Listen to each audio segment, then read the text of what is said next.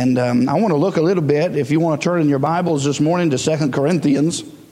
Second Corinthians, uh, chapter number five. I want to look a little bit at this man Paul. Uh, I want to see what motivated him. Um, I don't know about you, but I see a great gulf between what Paul, um, not what he had, but what he did, uh, and what I'm doing. Um, anybody that'd be honest would have to admit that that's the case. Anybody that I know, probably alive today, whether they know it or not, would have to admit uh, that Paul's head and shoulders above us in the Christian life, uh, running the race. Uh, I'm far behind in what that man did for Christ. Um, and he had nothing more, uh, more I should say. He may have had uh, a special office and, and things like that, but he had nothing more of God than what we have today. Uh, so um, I just want to take a look and see. Um, we have some things in common with Paul, and what motivated him should motivate us if we have a common ground. Um, and so I want to just kind of take a look. And in Second Corinthians, he reveals a little bit uh, of what motivated this man to so lose everything in this world. He said, Those things that were a positive, those things that the world would say was a gain, I counted but loss. Uh, for the excellency. And he said, I've suffered the loss of all things and count it but dung uh, that I may win Christ. So, what was it that motivated this man, Paul? What got him going? What caused him uh, to live the Christian life the way that he did? Um, and so, I want to just take a look at that. He reveals a couple of things in here, and that's a, that would be a vast subject to try to, to deal with in its totality. Uh, but in chapter number five, he does reveal three things that I want to look at um, that uh, motivated Paul, that gave Paul calls that uh, to go and to do what he did for Christ. And there's no different in our day, um, so we can find some common ground here. Now, not all of us do what Paul did in his office, so I'm not speaking about that. Not all of us are called to go into all the world um, in the sense of actually physically going to that location and establishing churches, and uh, some tarry by the stuff and some go. And so in his office, he had a, he said, I magnify mine office inasmuch as much as I am the apostle to the Gentile. And and so he did, as uh, one born out of due time, uh, saw the resurrected Lord in, its, in his glory.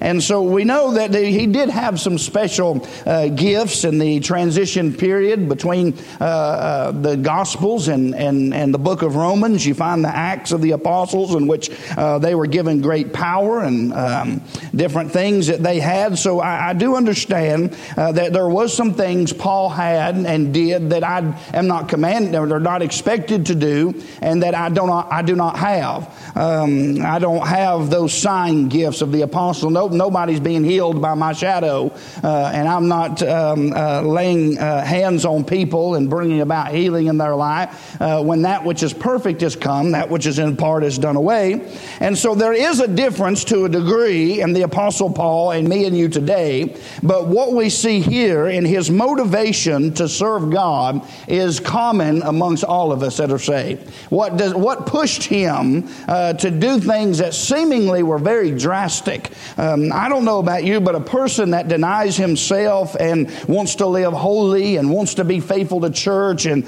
uh, wants to serve God with the fullness of their being is seen really as a radical in our day. It's uh, I, I, don't know uh, about you, but when I first got saved, many people uh, were really trying to do their best to calm you down. It's not that big a deal. You don't have to do all of that. You don't have to go that far. You're taking it too far. Has anybody ever uh, uh, talk, been talked to like that, especially in your family?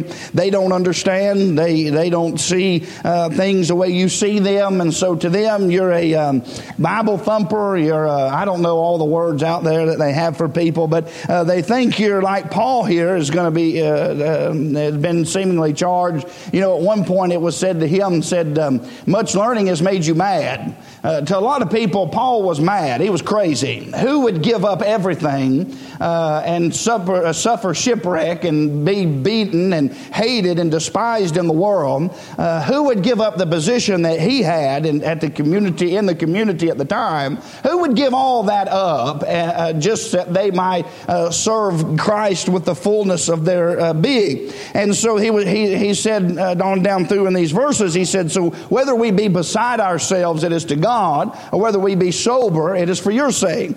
And uh, so often people uh, would say that he was uh, crazy, he was taking it too far. Uh, I've, I've seen people say that's too radical um, and things like that. I, I, don't, I don't tend to hold to that. I don't think you can be too radical for Jesus. I don't think you can give up too much for him. I don't think you can live holy enough. I don't think you can give enough to uh, missions. I don't think you can give enough of yourself uh, to the church. I don't think there's uh, any of us that are in danger of being too radical uh, in our day. But it's amazing, just something as simple as going to church three times a week uh, will get you accused of being radical, being taking things too far, uh, trying to dress right and look right and talk right and act like a Christian. you are taking things too far. but anyhow, so what motivated Paul to do the things that he did, to live the way that he did, to suffer the loss that he suffered? Uh, what is the difference? Why, why uh, when I just examine myself, what is the difference between uh, what caused Paul uh, to give so much more of himself than maybe what I give in my day? What caused him to be so radical, uh, to be so giving, to be so going, so concerned uh, with a lost and a dying world? How come I am not nearly as concerned? I'm not nearly as giving, not nearly uh, as going as this man was. What is the difference? Did he have, uh, the, is that because of the special gifts and the office that he had? No, I don't believe that to be the case. I believe that he just found some uh, truths that God manifested to him that we all have, uh, and he held on to them because he believed it by faith.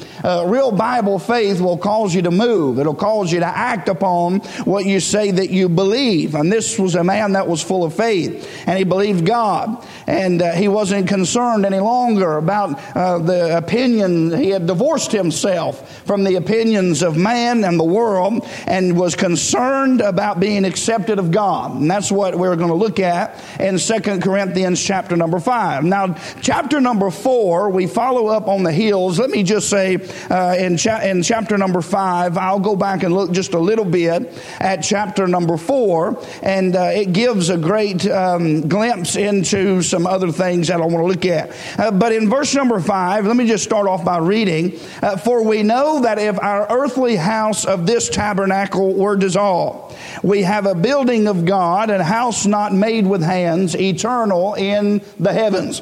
And so I want to look at just three things and then a couple of points under that, so don't get too nervous.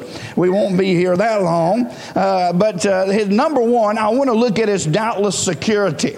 What motivated Paul to uh, abandon everything in his life and seemingly do uh, what most people would say was crazy, what most people would say uh, was not wise to do? What caused him to do that? Uh, what causes a missionary to give up a great paying job and, and the security of benefits and all of those things and, and go to a foreign mission field and live on very little uh, and really seemingly, in the world's eyes, accomplish very little? Uh, but uh, what causes men to do that? And what should urge us and encourage us to do so? And so I want to look, number one, at his doubtless security. That ought to be the same thing that motivates me and you to serve God, ought to be the fact that we have a doubtless security. And so look now and you see, why did he dissolve? Why did he um, divorce himself? And why did he um, uh, completely abandon himself of the cares and the affections of this? life and set his affections on things above? Uh, what caused him not to be so concerned with laying up treasures down here? And you'll go on to see, if you look back in chapter number four, you'll see uh, some things that kind of give a, a, hint to this as he comes into chapter number five and talking about his preaching, uh, talking about dying to himself, uh, being delivered unto death, that the life of Christ might be made manifest in his mortal body.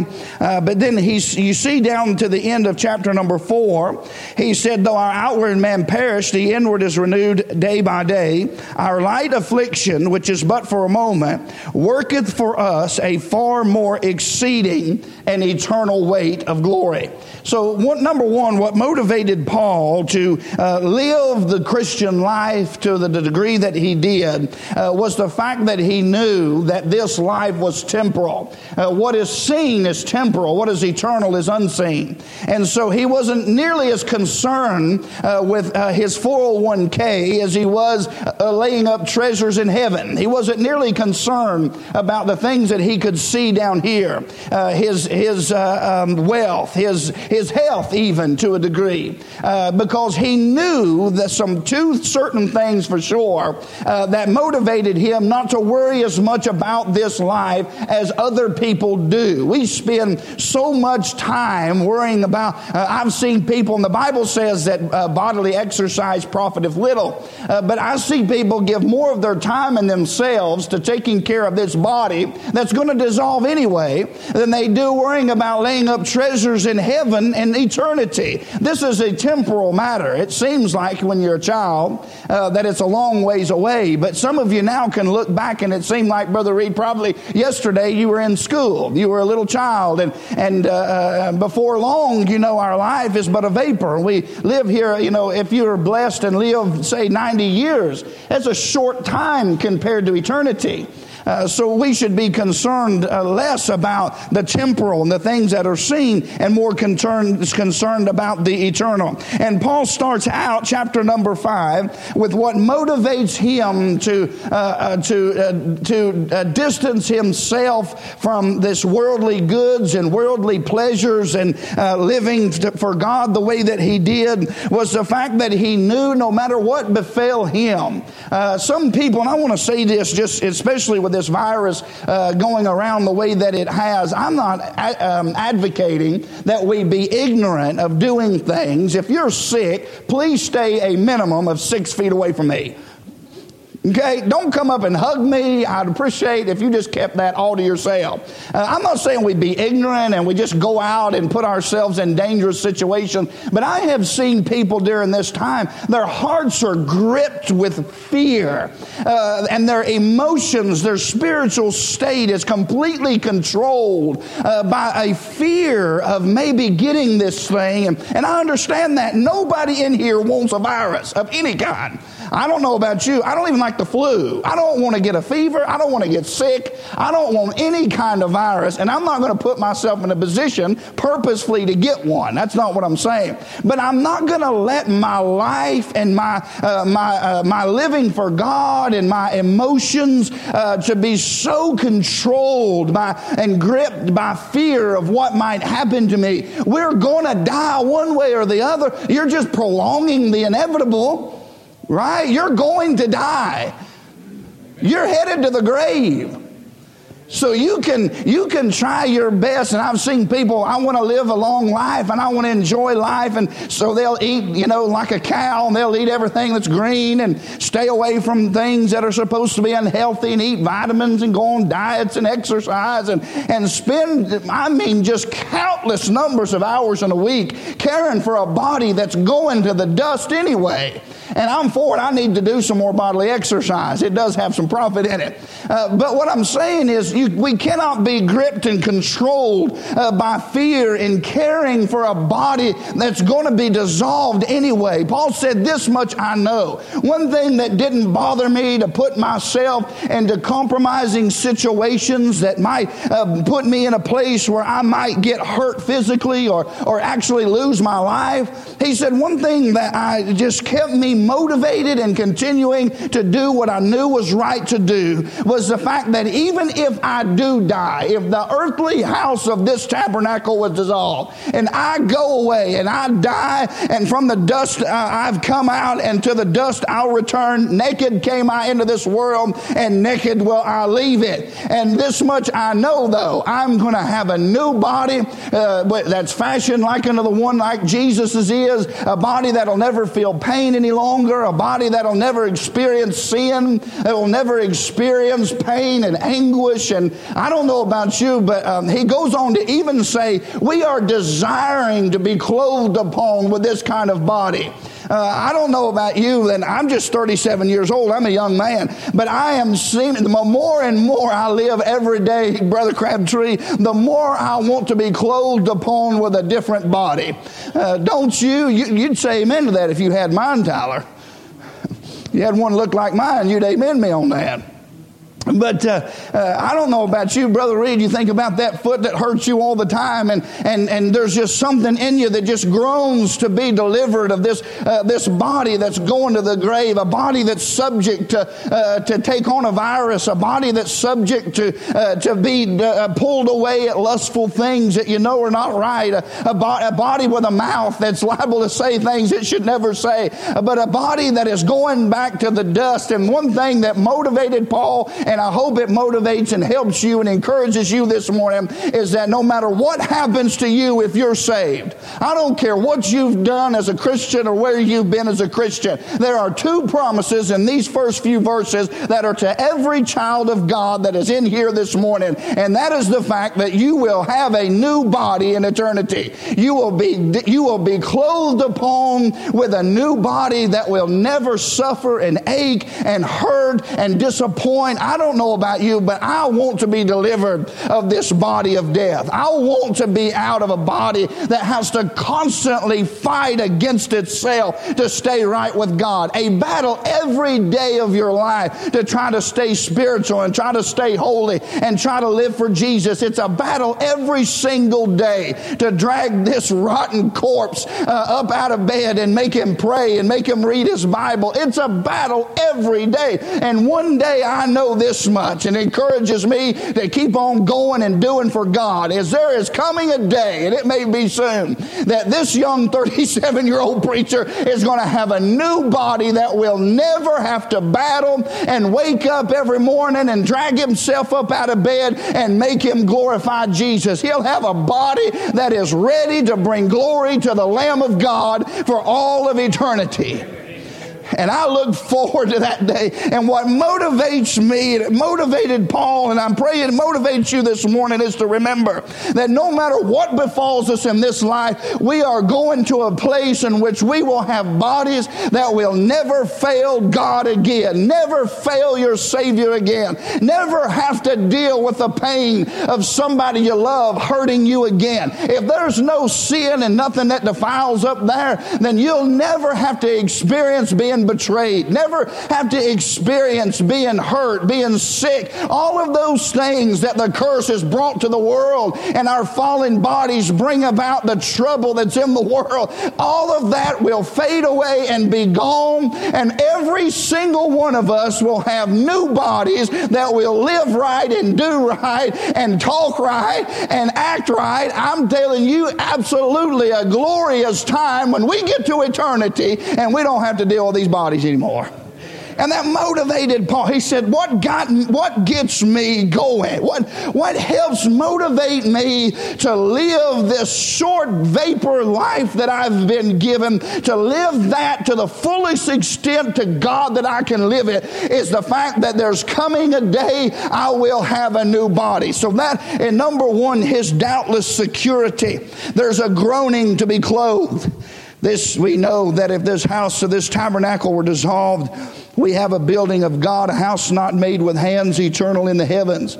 For in this we groan and earnestly desiring to be clothed upon with our house which is from heaven. Hallelujah for that. I don't know about you, Christian, this morning.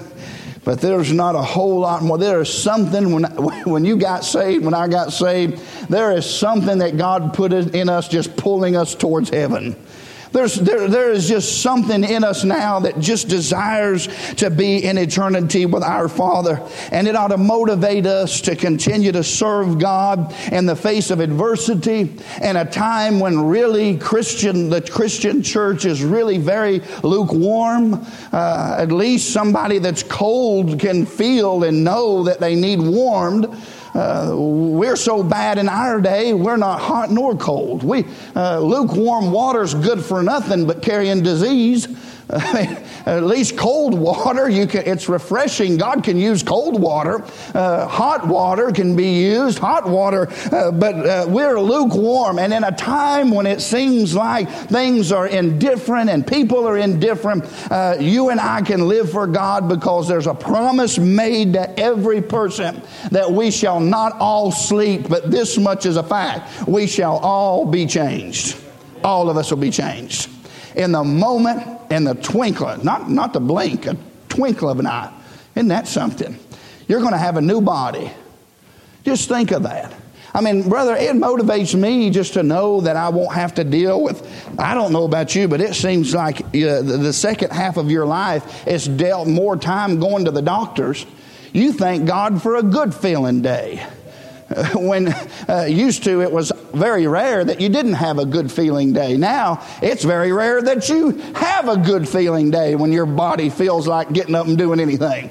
Uh, uh, these bodies are going back to the dust. Uh, they're, they're, these mortal, sinful flesh that you and I are living in is going to be dissolved. It's going to the dust. It's going to be gone. And God's going to give us a new body. It may be a bloodless body. A body, the life of the flesh now is in the blood. Uh, I don't know. I think often about that. If we have a body fashioned like unto His, uh, His bloody blood was shed on Calvary. Uh, and so I don't think the life any longer uh, his body, his flesh that he inhabits now, is being sustained by blood. So I don't know. It'd be an interesting body. What will it look like? Will I be white or olive colored, like a Jew, like him? What I, I don't know. It's wonderful to think about, but this much I know for a wonderful truth is that it will be a glorious body. Is that not what he said? When mortality shall put on immortality, uh, a body that's never going to die. That ought to encourage you some. Said, you know what? He said this light affliction, this is just but for a moment, is working for us a what did he say in that? A far exceeding, far more exceeding and eternal weight of glory. And so I hope that motivates you, encourages you to keep going. God, there is two promises found here and his doubtless security. There's much more. I'm just talking about what's listed here in chapter number five. And so he had a groaning in himself, desiring to be clothed upon. If so that being clothed we shall not be found naked. Four, uh, verse number four, there is, uh, well, let me read verse number four. For we that are in this tabernacle do groan, being burdened, not for that we would be unclothed, but clothed upon, that mortality might be swallowed up of life. And verse number five, you see a great confidence excuse me, a groaning to be clothed. And then you see his great confidence in verses 5 through 7. And his second uh, guarantee, his second promise that kept him going for God when he felt like giving up. When he, I'm talking about what is going to keep you going in these days, what's going to motivate you and keep you going in the face of so much that's working against you. There has never been, in some ways, such great opposition uh, to Christians than there is in our day today. Uh, there is so much that so many devices, so many things that are used to pull you and occupy you and keep you from living for God. There is so much coming at you in these days. I have to say that it may be to a larger degree than it's ever been. Uh, but he said one thing was that I was going to have a new body and be clothed upon. And then I had great confidence in number in the second point in verse number five. Now he that wrought us for the self same thing is God, who also have given us the earnest of the Spirit, which we know uh, is just the down payment. That means there's more to come. And uh, what that more to come is, is the presence of God Almighty Himself. Our faith will be turned into sight. And it's the presence of His Lord. Verse number six, therefore we are always confident knowing that whilst we are at home in the body, we are absent from the Lord. For we walk by faith and not by sight. And so you see the next part of this, his great confidence that he had. He desired to be clothed upon. He had a groaning to be clothed and, and to be in heaven and to have a new body. Uh, but then he had a great confidence of knowing this much, and this is for a fact. I don't care how you feel like you failed God. I don't care how uh, many times you failed as a Christian. I don't care if you end up with zero rewards after the judgment seat. This much is promised to everybody, even the biggest failures in the building this morning is that the fact that you will be in the presence of Almighty God for all of eternity if you're born again. If you are saved, you will have a new body. If you are born again, you will be in the presence of a loving, kind, generous, all powerful, all knowing, glorious, wonderful King, the King eternal, immortal, and the only wise God, the only, the potentate, the King of kings, and the Lord of lords. You will be in his very presence, just as I am standing here now your eyes shall behold him that, that is pierced on your behalf. We'll see him one day in eternity. And that motivated Paul to keep on going against all odds when nobody would stand with him and everybody forsook him. He said, The Lord stood with me, and there's coming a day, I know this much. If nobody appreciates what I did here, if I never get recognized for what I've done for Jesus down here, there's coming a day when my glorious Savior, I'll stand in the presence of Almighty God. I've been given the earnest of the inheritance. The Spirit of God has been given to me as an earnest, as a down payment, uh, but there's the totality of it is to come. Uh, I am going to stand in my eyes. Is that not what Job said? And he said, though the skin worms destroy this flesh, though they, though they devour this body in my flesh, I shall see God.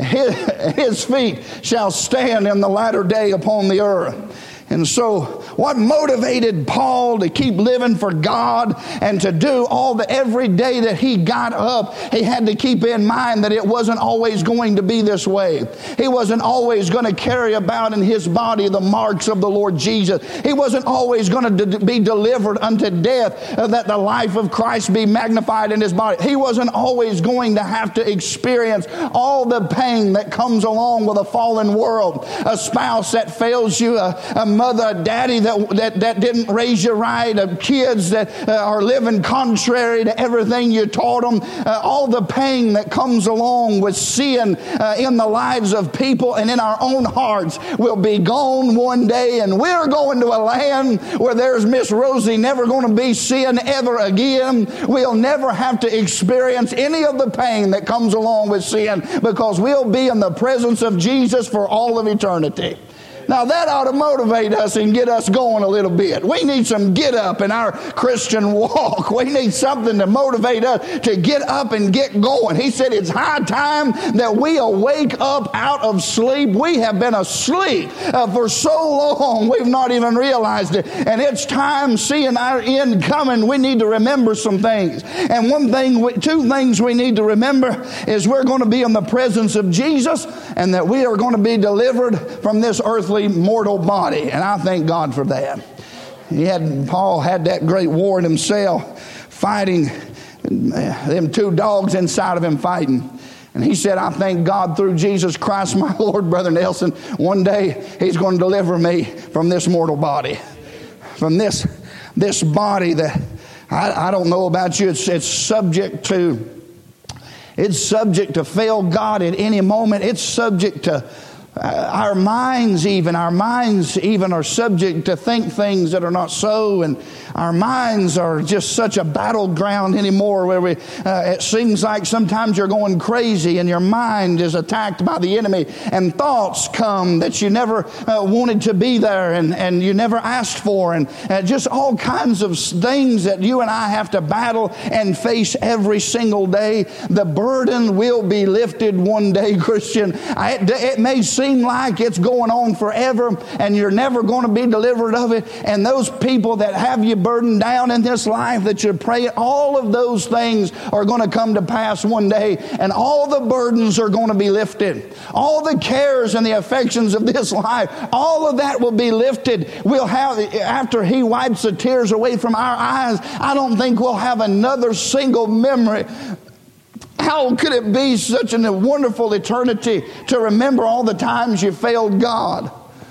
I don't know about you folks, but I'm, I'm haunted nearly every day of just my failures, day in and day out, of what I'm not for Jesus. I don't know about you, but it just every day you just feel like you've just accomplished nothing for God and you feel like this and. And all of those things one day, all the all the sins that you committed that are under the blood and that is now you you remember them and they're, they're brought up to your mind or somebody talks that you went to school with, they'll bring up something that you did and remind you of things you used to be and used to say and used to do. And, and all of that one day is going to be gone. There's not, not even sin in its presence Brother Nathan, will be there. Not even the memory of those things will be there any longer. We still live with the memory of it. I've, I've forgiven people now uh, that I love dearly. I've forgiven them for how they've sinned, but I've never forgotten it. It's still there. It, it, doesn't, if you've really forgiven it, it doesn't affect you. You don't hold it against them anymore. You just let it go. But, but the memory of it is there. You know what they did. You know what they said. You know how they acted. You know uh, what they have done. But there's coming a day when you can actually be able to shed all of the memories, not only of your sins, but of those that you love dearly that have hurt you deeply all of the memories of those things. I'm telling you this, we, you and me are headed for a glorious time.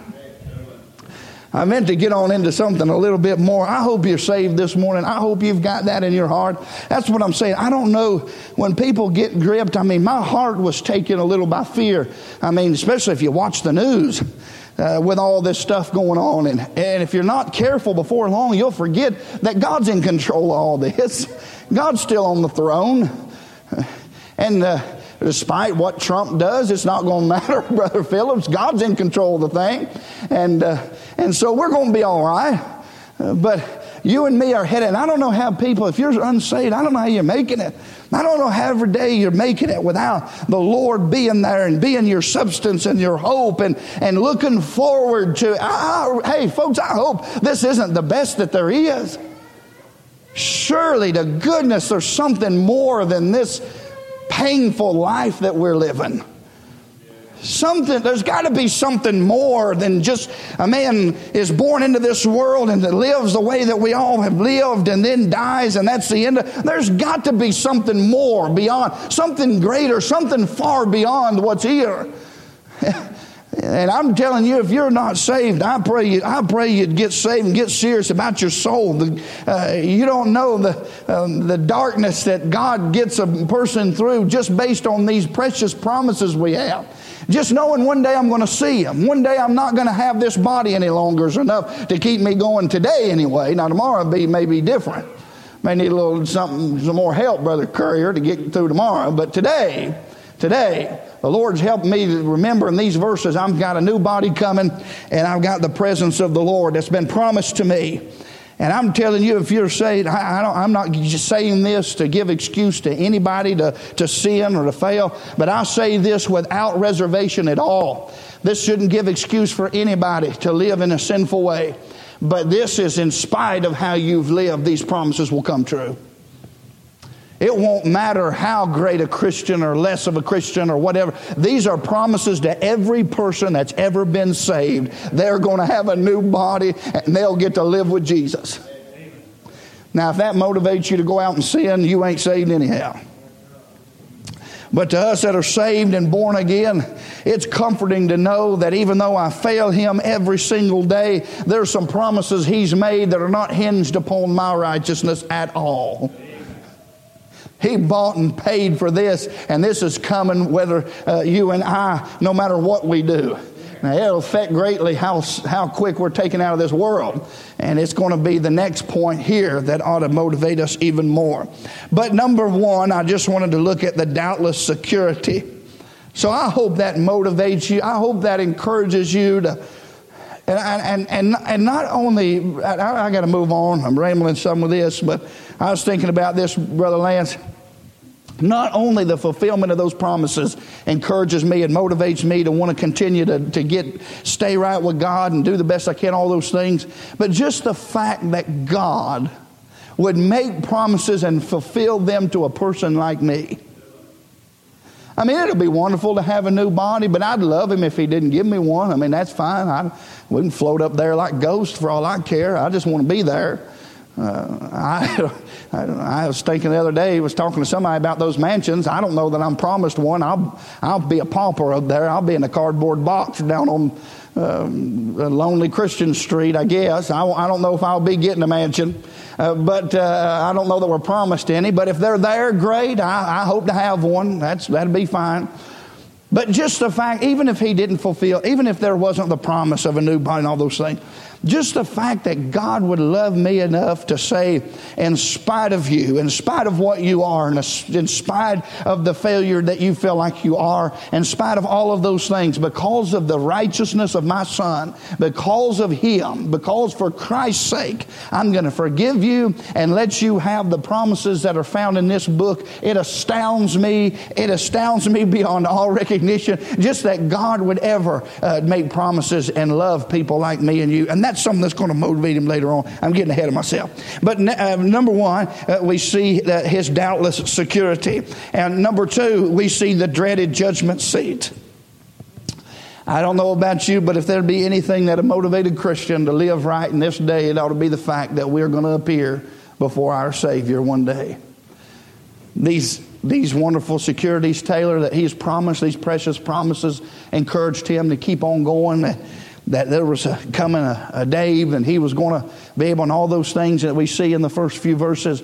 But then there was another fact that motivated him. He knew this much, and it, it persuaded him and motivated him to, to, to persuade others as well, was the fact that we all shall stand before the judgment seat of Christ. And what motivated him not to just live for himself and to do things for himself, if you notice that in these verses, can I, can I read this? We see his going cause. What caused him to deny himself? What caused him to be concerned with other people? Not just lost people. Not just lost people. He, he was concerned with Christians. He, he wanted to see his fellow brothers stand perfect in the Lord. Is that not what he said? He, he wanted to see people saved, yes, but he wanted to see fellow Christians. He, if he was in here this morning, he'd want to see every one of you that are saved be the best Christian you can possibly be. His desire wouldn't be to be better than you. In fact, he said, if you have to stand on me to get there, then I'll gladly be your doormat. Now, I made those words, okay? He didn't say that. But that's basically what he said if it cost me everything that you might be more like Christ, then so be it. What caused him to be that way? What caused him to love others that way and to love his fellow brethren and to love his Christian uh, brothers and sisters in Christ? was the fact that every single one of you are going to stand before the judgment seat of Christ. Now, that gives some dread in my heart, Brother Nathan, when I think about myself standing there the time that I'm going to have to give an account for that's been wasted. The, the things that I've said, words that are on my tongue that I never even said, but I thought them. I'm going to have to give an account for a whole lot of deeds done in this body. My motivation and what I was doing even will be tried. Not just the fact of what I did, Hunter, why I did it will be manifested by that fire. Now that brings some dread in my heart the things that I've done and said, places I've been, even since I've been saved, ought to bring, ought to bring some real terror into all of our hearts. Knowing that I'm going to have to give an account to Him that gave His life, that gave everything He had so that I could live. To give an account for what the life that, what I did with the life that He died for to purchase. That, that puts some, that motivates me to want to be a better Christian because I don't want to have to stand up there and give an account of all that mess. But there was something else that motivated him. It was more than just the fact that I, there's a judgment seat and I'm going and my works will be tried by fire. He said, it motivated me to do what I could for everybody else because they were going to have to stand there too one day. Now that's some love. That's some love, not for him to only have to consider himself and keep himself right so that he don't have to stand at the judgment seat, the great bema seat, and stand before Christ and answer for everything that he's done in his own body, but for him to consider the fact that I'm going to stand there and he didn't want to see me stand there open before my Lord, standing in a heap of ashes with nothing that's come out the other side of that fire. He wanted to see me. That, that, that, that shames me even more to think of the love. Let's read, we see is going cause. Read verse number seven. We walk by faith and not by sight. Verse number eight. We're confident, I say, and willing rather to be absent from the body and to be present with the Lord. Wherefore we labor that whether present or absent, we may be accepted of him. What a great verse. His life's goal, no matter what he was doing, one way or another. If men didn't accept it, that was pitiful, but that was going to be what it was. But he wanted to be accepted of him. What a great motivation. But verse number 10 For we must all appear before the judgment seat of Christ, that everyone may receive the things done in his body according to he hath done, whether it be good or bad. Knowing, therefore, this is in verse number 11, this is what caused him to Knowing this, so just follow this logically with me. So here's this great truth that's been revealed to him that Christians, there's a great white throne judgment for the lost, and then there's the judgment seat for the Christian. And so he knows this, God's revealed it to him that all Christians, purple, green, black and white, rich and poor, it doesn't matter who they are, where they've been, or even what denomination they're of if they're born again by the grace of Almighty God, they're going to stand before Jesus one day and answer for the deeds that have been done in their body and receive that whether they be good, whether they be bad. And he said, knowing that then, not only does that give the obvious, but verse number 11, knowing therefore then the terror of the Lord, we persuade men. So it moved beyond myself. It went beyond when I when I realized when I really it laid when judgment is really set before my eyeballs the way that it should be. I don't think of just myself standing there in judgment. There's two different groups of people that came to Paul's mind when he thought of judgment. That's his fellow brother and the dead sinner. And so what motivated him and got him to go and got him to tell and persuade men and to quit wasting his time and everything in this world that is never going to matter. And in fact, it's just going to hurt me when I get to the judgment seat. What turned his attention from things that were never going to matter, that were seen and temporal, to the unseen and the eternal was the fact that every single one of his brothers and sisters in Christ were going to stand before the judgment seat of Christ.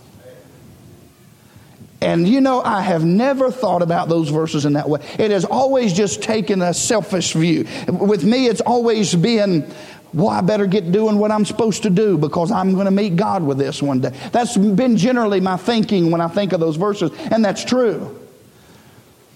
But it ought to, ought to give a secondary motivation that I better do all I can for my brothers and my sisters. I better do everything I can for Brother Goldston. I better do everything I can for Brother Billy. I better do everything I can for Tyler. Everything I can do for my fellow brother because they're going to the same judgment I'm going to. And I don't want to see them stand there before God in a heap of ashes. I want to do all I can do to see them uh, be able to say, when they enter in, uh, Welcome, thou good and faithful servant.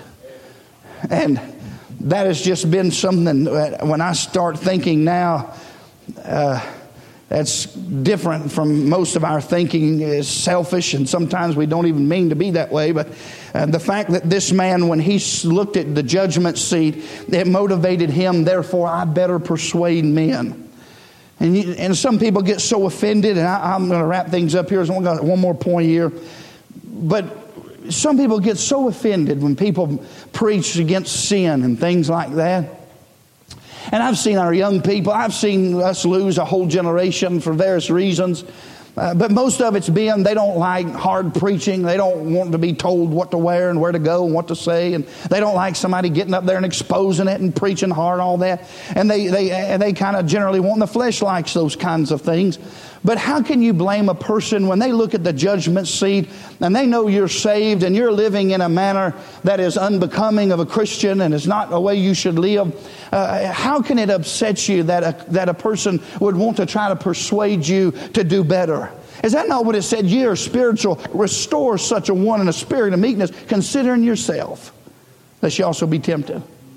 Why does it upset people when somebody at least loves them enough? And they, hey, they may be wrong. They may be, have totally misjudged what I've done, and they may have heard it wrong uh, from the person that, that blabbed about it.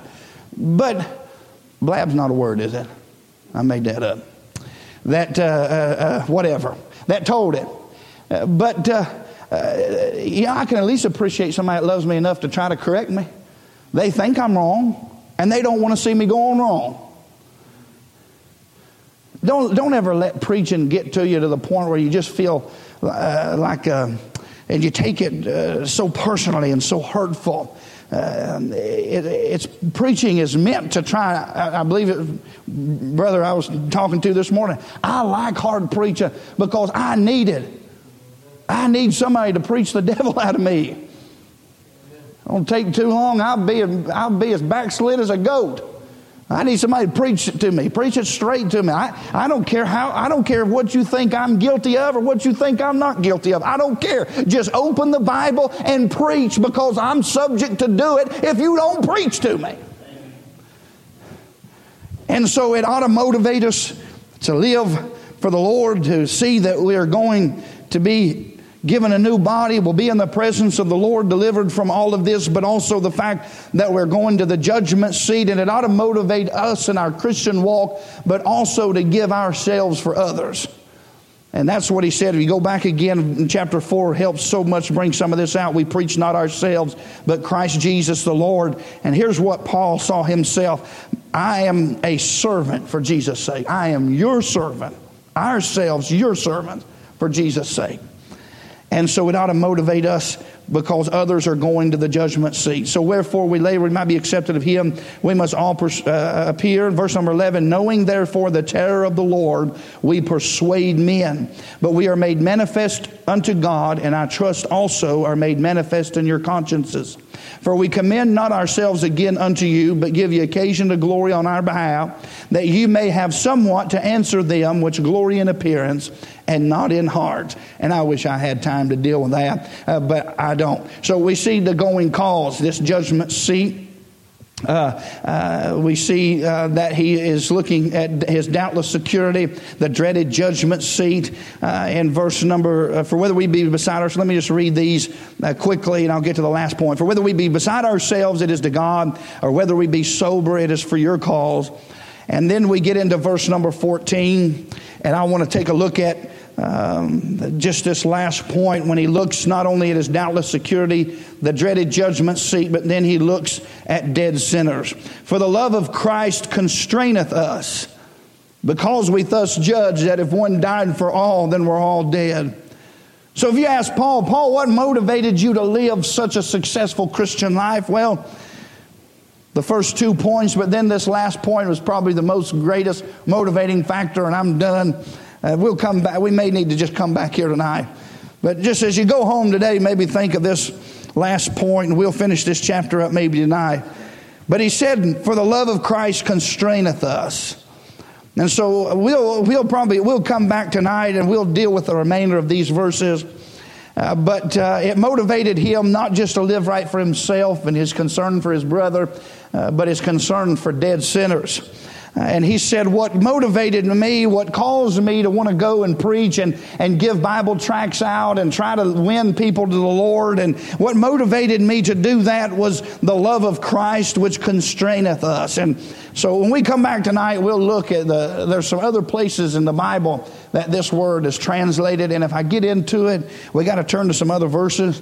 And uh, I don't want to uh, upset the hungry. Uh, this morning, but uh, uh, no, I'm kidding. We'll come back tonight and look at what motivated this great Christian to want to reach sinners.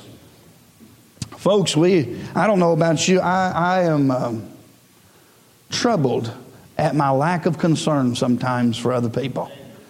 I, I don't have near the concern for saved people or lost people that I feel like this man had. And so I'm just praying God will burn these verses into my heart, motivate me more to do more, um, not just so that I can have some great rewards when I get to heaven.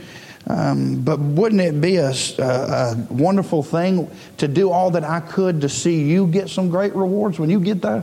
Uh, man, that would be a wonderful thing, would and that's what motivated uh, Paul. The the doubtless security, the dreaded judgment seat, and then when he looked at dead sinners, he was motivated to reach them with the gospel because the love of Christ constraineth us. It it is uh, when I consider this fact, and I'm done this morning, but when I consider the fact that it kind of seems like it's wrong. You would think if he died for all, then none of us would have to die. But it's not what it says. We thus judge that if he died for all, then we're all dead.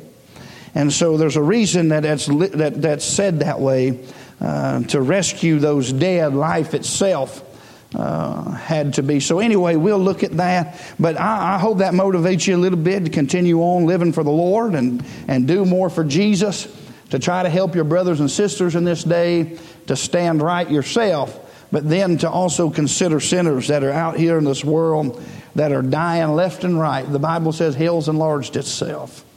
And I want to make an appeal as well to you if you're not saved this morning. Maybe God's dealt with you and convicted your heart about salvation.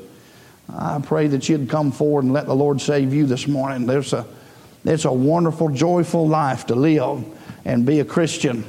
And um, there's a lot to look forward to for the saint. New bodies. I'd like to have one that was built a little bit better than this, one that could sustain. Uh, I don't know about you, but I, I, um, I, I just see myself weaker and weaker the more I go on. Our minds can't handle, our bodies can't take things. We think that they, it's just uh, these bodies are a mess. They're going back to the dust. And if you're a Christian, you've got a great hope laid before you. But if you're not saved, I'm going to pray. We'll have a song. You come forward as well. If you're a Christian, you need to come. You come also. But if you're not saved and God's dealt with you this morning, I want you to come. Because the same promises don't lay true for you. Where I'll have eternal bliss and glory and a new body, you're going to the place the Bible says the fire is not quenched and the worm dieth not weeping and wailing and gnashing of teeth, darkness and fire and pain and anguish for all eternity. And if you reject Jesus, that's where you deserve to be. But if you want to be saved, and you come on down here and let the Lord save you, and He'll deliver you from your sins. Lord, we love you. Thank you for saving us that are saved this morning. I pray for those that may be lost, that you'd help them to come to the saving knowledge of the truth, and that repentance would be granted to the acknowledgement of the truth. We love you. In Jesus' name, amen. Stand to your feet if you would. What number, Brother Reed? 344. 344. Sing along with Brother Reed. And if you need to come, you come.